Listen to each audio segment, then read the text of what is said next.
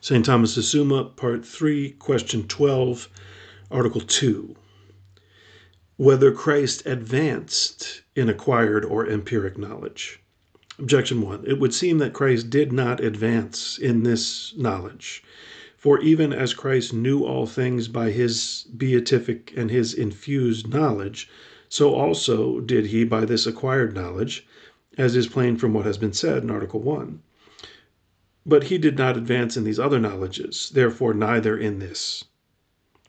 Objection 2. Further, to advance belongs to the imperfect, since the perfect cannot be added to. Now we cannot suppose an imperfect knowledge in Christ, therefore Christ did not advance in this knowledge. Objection 3. Further, Damascene says, Whoever says that Christ advanced in wisdom and grace as if receiving additional sensations does not venerate the union which is in hypostasis. But it is impious not to venerate this union. Therefore, it is impious to say that his knowledge received increase. On the contrary, it is written, Jesus advanced in wisdom and age and grace with God and men. And Ambrose says that he advanced in human wisdom. Now, human wisdom is that which is acquired in a human manner, that is, by the light of the active intellect. Therefore, Christ advanced in this knowledge. I answer that. There is a twofold advancement in knowledge one in essence, inasmuch as the habit of knowledge is increased, the other in effect. For example, if someone were with one and the same habit of knowledge to prove to someone else some minor truths at first, and afterwards greater and more subtle conclusions.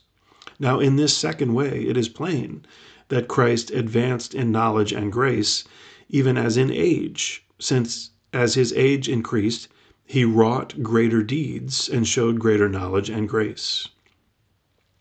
But as regards the habit of knowledge, it is plain that his habit of infused knowledge did not increase since from the beginning he had perfect infused knowledge of all things, and still less could his beatific knowledge increase.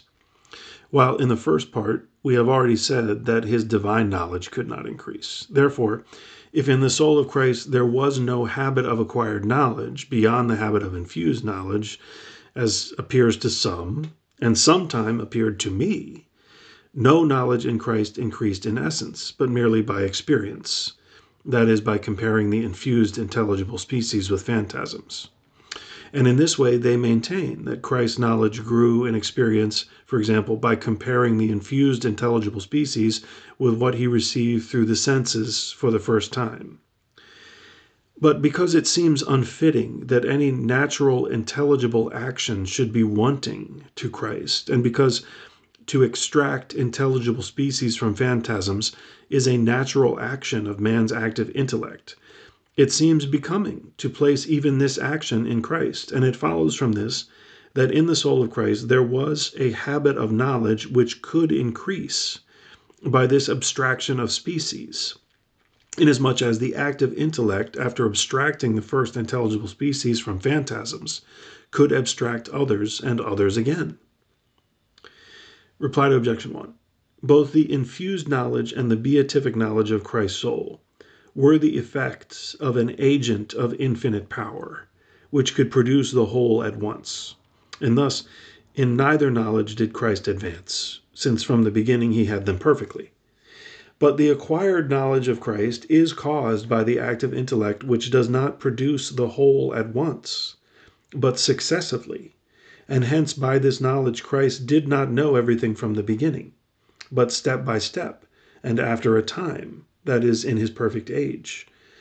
And this is plain from what the evangelist says that is, that he increased in knowledge and age together. Reply to objection 2.